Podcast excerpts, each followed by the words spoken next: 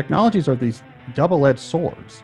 So if you take a technology and you don't think much about it, you just say, I don't know, this seems useful, everyone's using it. I'm not really going to think much about it. I'm just going to bring it into my life. I'm going to sign up for Slack. I'm going to sign up for Twitter, whatever. They have a way of pushing you into places to get far from your values. They have a way of causing harm. At the other hand, if you're really clear about what you value in your life and also into your business, and you put tech to use intentionally, like this thing is really important, and here's a tool that can help me do this thing better, you can get a lot of value out of technology.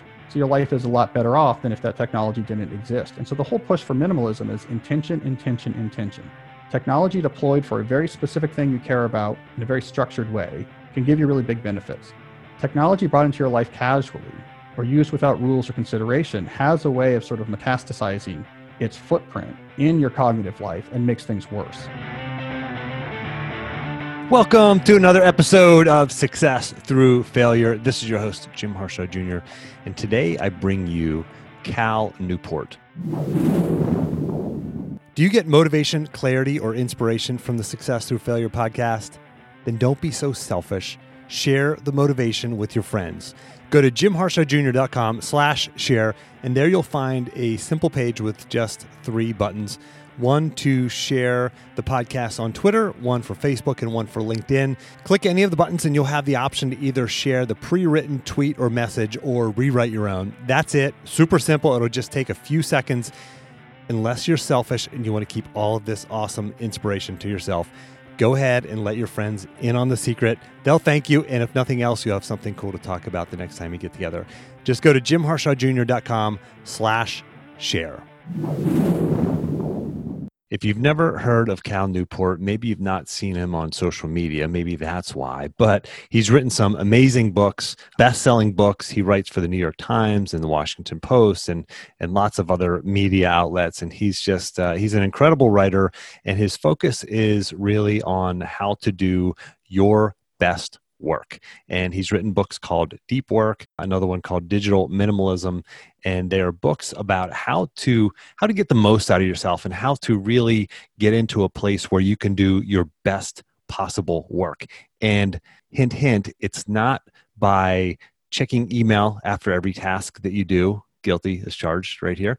It's not about checking text messages constantly throughout the day and being on social media, but it's about getting into an undistracted state where you can provide the world your best value. And he talks really about uh, why that's important and how it's important and where he sort of sees technology going in terms of helping us be productive. So let me give you a little bit from his his uh, official bio. Cal Newport is the author of six books, including most recently the New York Times bestseller Digital Minimalism, Choosing a Focused Life in a Noisy World, by the way, in this interview, he reveals the title of his next upcoming book. And the title is going to blow you away. You're going to want to like pre order it as soon as you hear the title. So I'm not going to spoil that for you.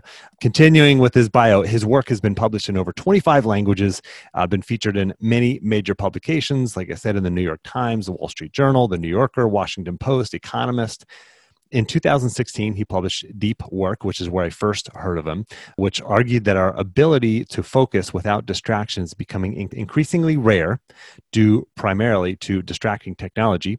And at the same time, it's becoming increasingly valuable as the knowledge economy becomes more cognitively demanding.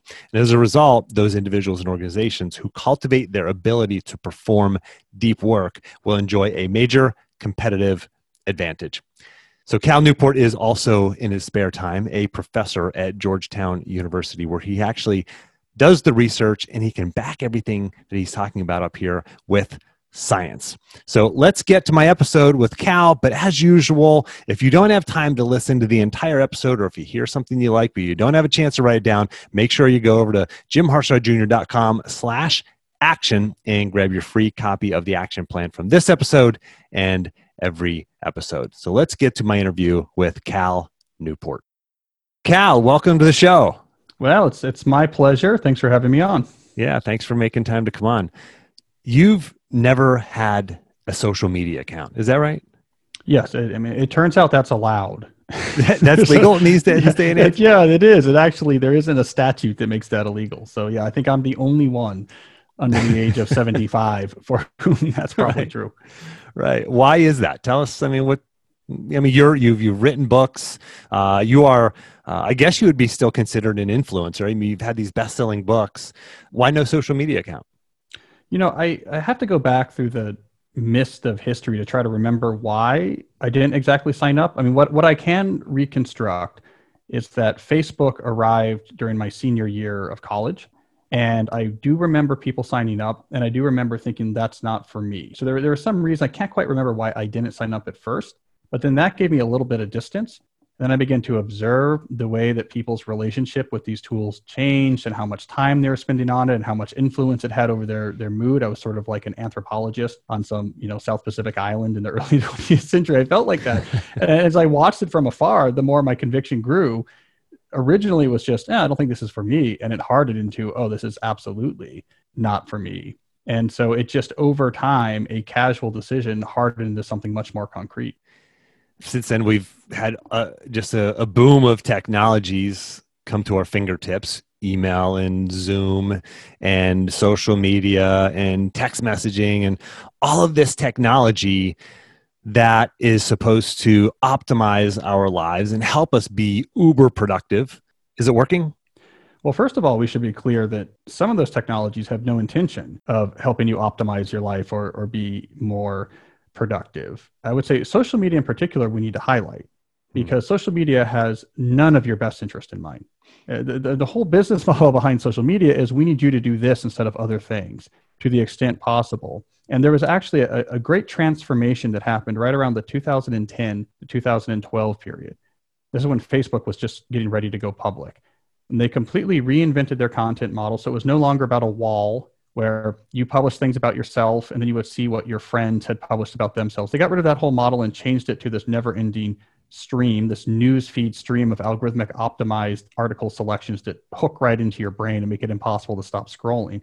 And by doing so, they retrained us essentially to think of the phone not as a tool to be more productive, not as a tool to get things done, but as this constant companion that we looked at all the time. So when we think about this phone nowadays as a source of distraction, that's actually could be laid at the feet of the social media giants who re-engineered it into this to try to get their revenue numbers up. And so we, we still think about this thing as a tool the way it was originally pitched, but really it's turning us into a tool for these profit making machines. So you have to be really careful about where does this relationship with these devices come from? Because it's not as, uh, say, self directed or useful or pragmatic as we often think it is. And so basically, it's, it's directing us to do the opposite of what you say is our most valuable work, which is deep work. So tell us what is deep work and, and why is it important? So, deep work is my term for activities that you do that are cognitively demanding. So, you actually have to think hard about what you're doing uh, and that you're doing without distraction. So you're not switching context. You're not glancing at an inbox. You're not glancing at your phone. And my argument about deep work is that in knowledge work, as it gets more competitive, as it gets more complicated, deep work is what really moves the needle. These are the efforts that really produce new value and therefore the efforts that really matter. And that when we don't recognize that, we accidentally fill our time more and more with what I call shallow work tasks, which are fine, logistical administrative tasks to keep the lights on, but they don't move the needle. So we end up sort of accidentally holding back our careers or accidentally holding back our businesses because we're putting our efforts into the, the cognitive activities that give us a lot lower returns. So, what are some examples of deep work? What does that mean? What, what, what are specific things that you have done or, or others can do yeah. that is considered deep work?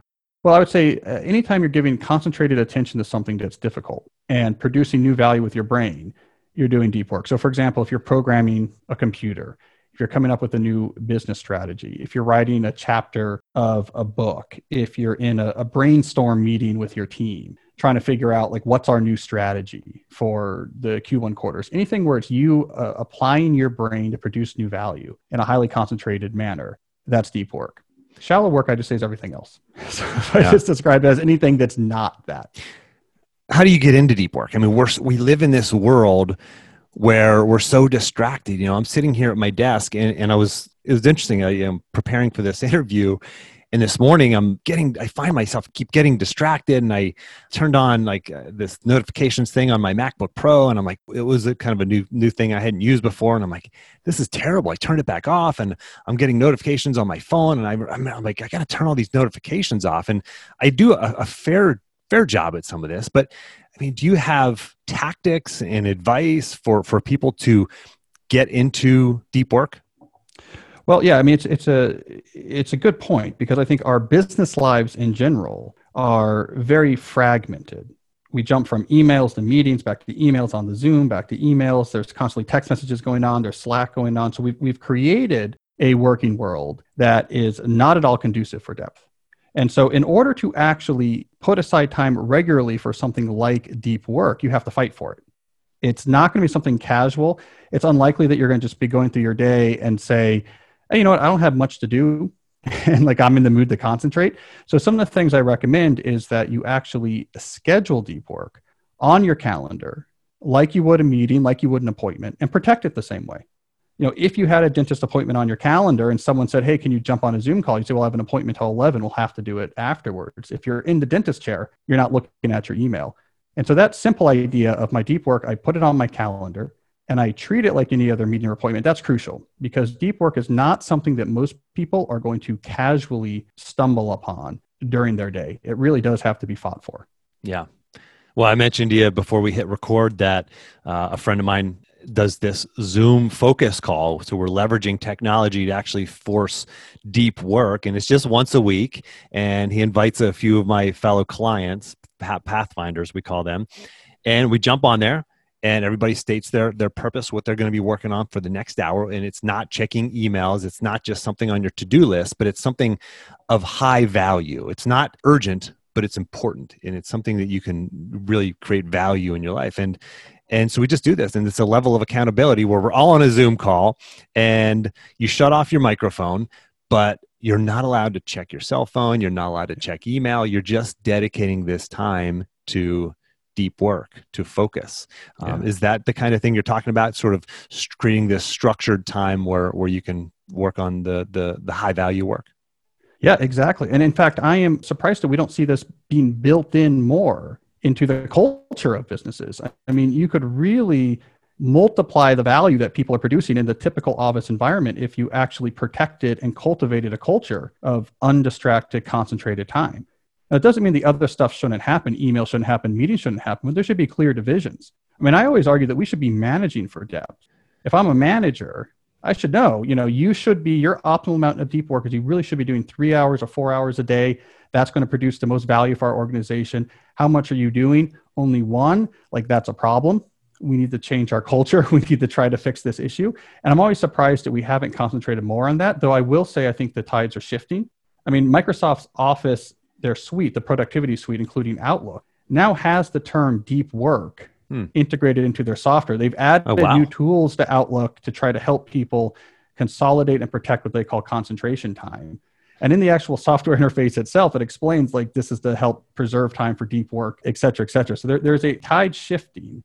And I sometimes use the term neuroproductivity to talk about this because essentially it is productivity that takes into account the reality of how the human brain works right so we're actually thinking like the human brain produces the best value when it can actually concentrate on something without context shifting and so the human brain, just looking at the neurons, the way it functions, the way the psychologists and neuroscientists tell us the brain functions, does not do well if you have to jump from one thing to another. So if I'm doing deep work, if I'm, I'm working on something, maybe it's maybe even if it's just crafting a meaningful letter or or an email, or I'm working on some project, and then my phone beeps, and if I just do a quick glance over and I see that it's from a friend, and I don't need to really respond to it, and then it can come back to my work, is that a problem?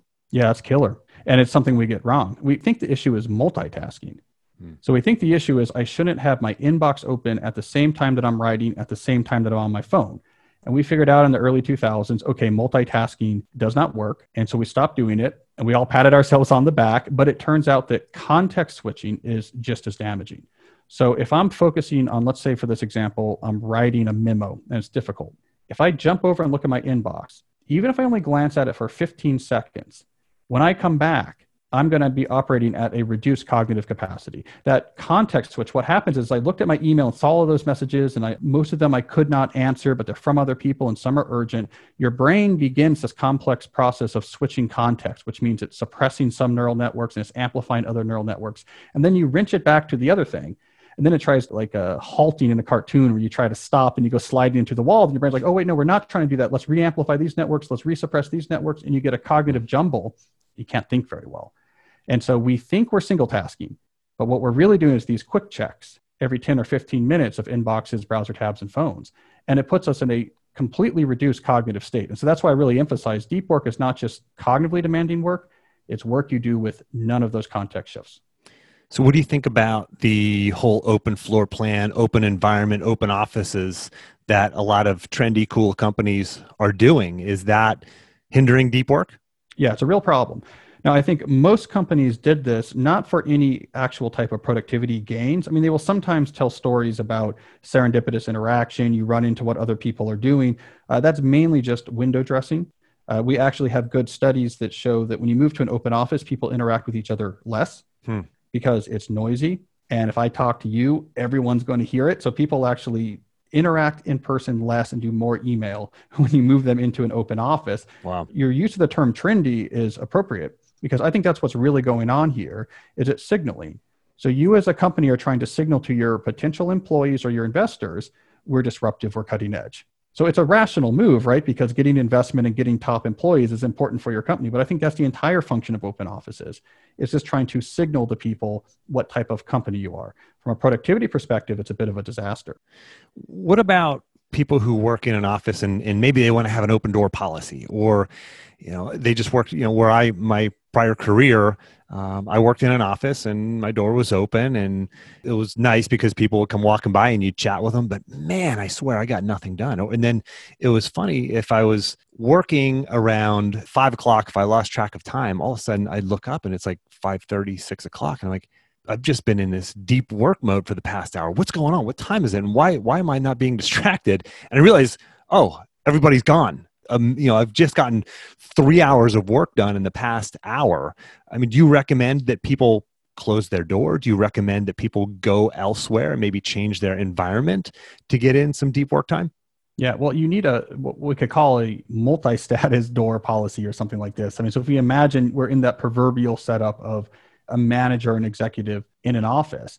To have a door could be crucial, where it's if it's open, I want to talk to people. And if it's closed, I don't want to be bothered. And having that sort of bimodal status, I think, is crucial if you expect someone to do cognitively demanding work. And so you can simulate that in many different environments. In open offices, people do this with either lights or headphones. So they signal to people around them, my door is closed virtually we need something similar right? And i think there's an increasing number of tools that are helping to do this but it's a big problem with the current virtual environment is that we can't see a door we can't see the earphones on and we can't see the light. So we just assume why aren't you answering my email? Why aren't you answering my slack? Why aren't you answering my text message? It would be convenient if you would do it right away. And so i think we're having a productivity regression in these recent pandemic style months because we've moved to a mode of work where we don't even have those informal heuristic cues anymore to try to gain some cognitive freedom yeah, what, do you have advice on that? And, and, what have you been seeing in your research and in your studies around COVID? I mean, around the shutdown and, and working from home? Because I don't, I don't think this is a short-term thing. I think a lot of people are going to be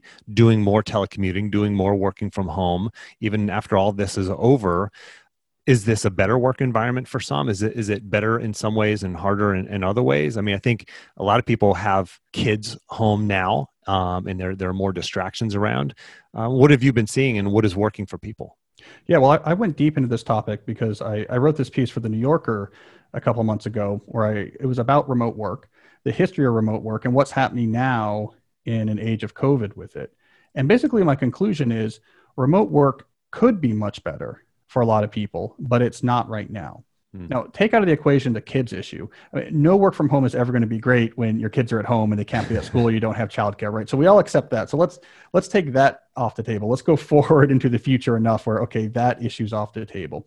Uh, the big problem we've seen with the shift, the sort of haphazard shift to 100% remote work, is that we're very unstructured. And so the, the issue with knowledge work in the office is that we have a unstructured approach to it where we basically work things out on the fly email, Slack, let me stop by your office, let me grab you in the hallway. Uh, so it's a very free form approach we have to knowledge work right now. That doesn't work well when you go completely remote. And so remote work could succeed, but my argument is for it to succeed, you have to have a lot more structure to how the various processes and systems in your organization run. And my, I point to software developers as the one example of a office-based job that has very successfully transitioned to remote work. There's very large companies that are completely remote in the software sector, and they've been so for years. And the reason they were able to do it so successfully is that software developers have a very structured approach to their work. They use these agile methodologies where they have shared boards on which everyone what you're working on its status is on this board. Tasks are assigned to people in a centralized and synchronous way. Like okay i'm going to put this on your plate. I can see what's already on your plate. I just want you to work on this one thing until you're done. There's a very coherent and structured approach to how we actually get our work done. And because of that they could go remote no problem but if you work in an office where it's just we email we slack we grab people in the hallway it's just meetings i swing by your office that doesn't translate to remote very well you end up in just a chaotic scrum of back and forth messages and hastily called Zoom meetings. And I can imagine there are some listeners thinking, well, that's too much structure. Communication can't have structure. There has to be, you know, just an open environment where I can call somebody or text somebody or Slack somebody whenever I need information. What do you say to that person who think that structuring communication would just be would be a hindrance? Well, that, that freestyle mode of working, which I dub the hyperactive hive mind in my work, that functions really good. It's very natural. It's the way we're wired to cooperate. It works up to about three people. So if there's about three of us working on a problem, that's the best way to do it. Hey, you go over there. What's going on? Can you see that information? Hey, are you doing this? You know, put us in the same room. It's the same way we used to hunt mastodons on the Paleolithic savannah. It works hmm. great. That's our instinct. You go to 100 people, 200 people, 700 person organization, that instinct completely breaks apart because all this back and forth asynchronous communication doesn't scale.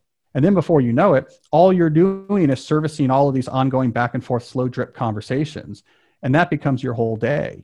And so now you're talking about work for most of your time as opposed to actually doing the work. And, and the thing I would point out, and this was, I, I wrote this op ed about this earlier this year for the Times, that if you look at the industrial sector, the evolution of the industrial sector, they went through this early in the 20th century where they had this shift from the ways of building cars, for example, that was convenient and natural and flexible, and everyone understood how it worked. It was called the craft method. We just stand around a car and build it in place. They had to switch from that to something that was much more structured, had much more overhead, was a huge pain for everybody involved, the continuous motion assembly line, but it produced cars 100x faster. And so knowledge work has to go through its own essentially assembly line moment where we move away from the flexibility, convenience, and simplicity of just, hey, we're all plugged in the communication channels rock and roll. And we move on to more structured approaches to work, like we see in software development. And it's going to be a pain. It's going to require more overhead. We're going to hit hard edges, and something's going to get dropped because I couldn't just grab your attention. But we're going to produce 10 or 100x more value per time spent. And I think that that revolution is inevitable. Do you feel like that's happening now? I hope so. I have a book coming out in March that's like really hammering this point. It's called A World Without Email. Yeah. And I really I love that title, by the way. I mean, I just I fascinate about that world. Well, this is this is the whole point of this book is it's about the, you know, this is I believe inevitable. I would say in the last 2 years, I have seen significantly more signs and examples and chatter of this thinking in the world of knowledge work than I did in the 10 years before that. So I do think and I don't know if the COVID remote work experience is pushing it, because hey going completely remote without structure again is just chaos. And so people are thinking wait how do we work? Maybe we should get more critical about it. The last couple of years i've just been seeing a lot more attention paid to this issue where like five six years ago people just thought a book called the world without email was like a dystopian fantasy novel. So things i think are changing. How do you envision it say 10 years from now or 20 years from now? Do you do you envision you know email being totally different? Do you feel like there will be more streamlined communications or fewer communication tools? I mean what do you what direction do you think we're headed? Well so i, I take a process focus instead of a tool based focused so like what i expect to hmm. see in 10 years is that jobs are going to be more bespoke and more specialized. So okay i do this for this organization. Uh, there's a very specific type of thing i do and there's pretty clear processes about how it happens you know how the information comes in I spend large portions of my time not engaged in ad hoc communication, but actually working really hard on the thing that I do really well. So I think we're seeing more of that. I think there's going to be more artificial intelligence involved. I mean, a lot of people don't understand the degree to which the business investment in artificial intelligence right now is being made to basically take a lot of this administrative logistical wrangling off our plates the things that we spend so much time doing, especially things that aren't directly connected to our jobs, that's a huge bit of the American GDP is wasted or subdued because we're trying to set up a meeting time. or get information about our timesheets to the whatever. So AI is going to take a lot of that off of our plates. And so I don't think it's about the tools. There'll be plenty of uh, network related communication tools. The email protocols will be around, Slack style protocols will be around. There'll be a lot more bespoke project management type suites like Basecamp, for example.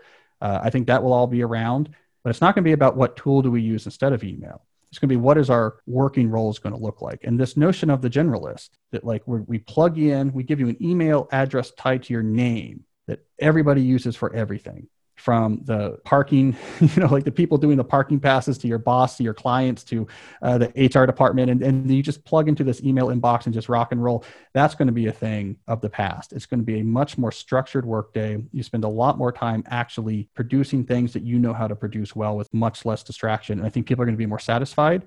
And I think the amount of value the sector, the knowledge sector is going to be able to produce is going to significantly increase.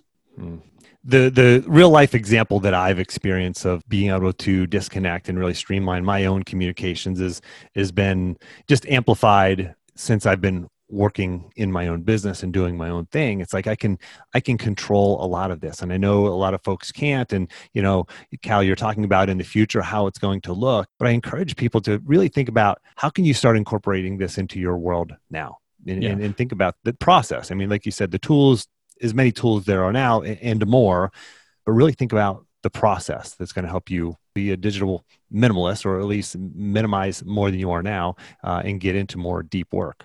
Yeah. Well, I mean, I'll just say briefly one of the things I recommend to people now is that, okay, if you're at an organization that does not yet have these processes or systems in place that, that get you out of just email all day, you can put your own process and systems in place. And email, okay, maybe people are still contacting you via email, but you can be moving that information immediately out of your inbox and into much more structured systems. So, like for example, one of the roles I have at my university right now is I'm, I'm the director of the graduate program for our department, which is a very kind of classic management type position with lots of issues and fires and emails coming in from students, this type of thing. I use a Trello board that has different columns for all sorts of different types of statuses. So here's things I'm waiting to hear back from someone on. Here's things I don't need to tackle now. Here's things I don't really know what this represents. I have to spend time actually trying to unpack this. Here's things to discuss at my next meeting with my program manager. Here's something to discuss at my next meeting with my department chair, etc. And everything that comes into my inbox gets transformed into a card, into a Trello board, where now it's much more structured and I can see the whole universe of my obligations and not just be diving into a email inbox. Now, to work with my graduate program manager, when we get a lot of emails from students, we started also using an IT style ticketing system. Now, the people emailing us have no idea. We're not making them use our system or jump through any hoops. But if a student has a question, this thing is going into a ticketing system where it's going to have a status and can be assigned to different people. We can add notes to it and pin files. And we can really quickly see here's all of the emails that we owe a response on what their status is, who's working on it, right? So you can put your own systems into place even before the rest of your organization is doing the same thing. And it can make a big difference. So you wrote a book called Digital Minimalism, but you're not saying you shouldn't use technology. You're using technology, you're using it in a way that helps streamline your life and streamline your communications and you're just you're using it in ways that will allow you to to have more control I mean, that's the basic idea behind digital minimalism is that technologies are these double-edged swords so if you take a technology and you don't think much about it, you just say, I don't know, this seems useful. Everyone's using it. I'm not really going to think much about it. I'm just going to bring it into my life. I'm going to sign up for Slack. I'm going to sign up for Twitter, whatever. They have a way of pushing you into places to get far from your values. They have a way of causing harm. At the other hand, if you're really clear about what you value in your life and also into your business, and you put tech to use intentionally, like this thing is really important, and here's a tool that can help me do this thing better, you can get a lot of value out of technology. So your life is a lot better off than if that technology didn't exist. And so the whole push for minimalism is intention, intention, intention. Technology deployed for a very specific thing you care about in a very structured way can give you really big benefits. Technology brought into your life casually or used without rules or consideration has a way of sort of metastasizing its footprint in your cognitive life and makes things worse. And so that's your choice. You really don't have the option of just passively letting tech come into your life. You are going to get pushed around. But if you grab it and take control of it, it can make your life much better. So it's a much different than like a Luddite philosophy that thinks that the technology itself is a source of harm. Minimalists say, no, no, it's people lacking intention that causes harm. People who casually let technology into their life, it's that casualness, that loss, that lack of intention. That's what's causing the harm, not the tool itself. For the listeners, I want you to hit rewind on the podcast right now and just listen to that last minute or minute and a half of what Cal said because that really crystallizes everything here. It's about it's about how you use it. It's about how you bring technology into your lives, how you deploy it in your life because if there's intentionality behind it, you can really use it to create a, a richer life in a lot of ways. If if you let it drift into your life, then you're going to struggle with it and, and it's going to cause you a lot of distractions. And this comes down to to, uh, again, for the listeners, you've heard me say this, but a productive pause, that short period of focused reflection around specific questions that leads to clarity of action and peace of mind. And Cal, that's not maybe something you haven't heard, but like this is something that I've sort of coined this phrase out of these habits that so many of my guests have have said that have led them to success. It's never doing the thing. It's always hitting the pause button and saying, wait a second, you know, is there a better way to do this? Wait a second, is there a, a better way to go about my life, whether it's around technology or relationships or anything else? It's hitting that pause button. So I encourage the listeners to, to think about that. Go back a couple of minutes now in this episode and re listen to that part because that's really it. That crystallizes everything there, Cal. And so, can you tell me about uh, a habit for you that, that specifically some kind of habit that you most credit for your success because you've written these amazing books um, you're widely recognized. You don't even have a social media following because you're not on social media but but you have a huge following and, and people buying your books and you're you're writing for a lot of different publications. What habits or maybe is there one key habit that you've done over the years that you most credit for your success? Well one thing i push a lot is multi-scale planning right? And, and this goes back to what you were talking about with the productive pause. It goes back to what we're talking about with intentionality. I plan on three scales. So i have the quarterly scale. I might be talking about let's say the whole fall. And i have a plan like what am i working on in the fall? What's important? Is it okay i'm trying to get my manuscript done for this book. There's these academic papers i want to write. Uh, whatever it is at the quarterly level i have a high level plan. It's written down in a text file no fancy structure but just this is what I'm working at. Uh, then I have a weekly plan. That's the next scale. So when I start my week, I say, okay, what am I doing this week? What are the big rocks? What days have a lot going on? What days don't? You know, what am I going to have to get done early? If I'm looking ahead and seeing that Thursday and Friday are a real mess, then then I can see in my weekly plan that okay, Monday is going to be my chance to get out ahead of this. So you're looking at the weekly scale and moving the pieces around. When do you do that? Do you mind if I ask the, the weekly one? Do you do that on like Sunday night or Monday morning or Friday at the end of the workday? Either Sunday night or Monday morning. Hmm. That's what I would recommend. Uh, and it takes a little while. And, and I think you have to be okay with that. It can take an hour to 90 minutes because often when you're doing the weekly plan, you're tying up loose ends as well. So you want to hit your week fresh. So you're sort of emptying out the remnants of your inbox, you're tying up loose threads, you're getting rid of very quick actions you can get done with. So it could take an hour to 90 minutes. But then you're starting your week from a blank slate. So it's worth it. And again, the weekly plan, text file, right? no magic system, no magic software. Just just write this thing out. Then every day, this is the daily plan, the lowest scale. I'm a huge advocate of what I call time block planning to the extent that I actually have a planner coming out in November called the Time Block Planner because so many of my readers do this and we're all tired of hand formatting generic notebooks that actually have a, a custom planner coming out. But this is the height of intention. So you look at your day and you don't do what most people do. What most people do is they approach their day with what I call the list based reactive method, which means the way I'm going to work today is I'm going to largely react to things that are incoming, like emails, and occasionally step away from that and look at some list and try to choose some things from the list to work on. And I'll feel very busy and I'll have plenty to do. And I just hope by the end of the day that you're like, hey, I've made some good progress. Time block planning is the opposite. You say, okay, I'm going to give every minute of my day a job what am I doing from 9 to 9:30? Okay, what about 9:30 to 11 before this meeting? This is what I'm going to work on. Then I have this meeting, and then that's when I'm going to do lunch. And then I can put an hour aside to work on this project. And then here's an email block. Every minute is given a job. You take the available time in your day and you move that around like a chess master on the chessboard, trying to figure out the configuration that's going to get the most out of what's actually available. And if you get knocked off your plan, that's fine.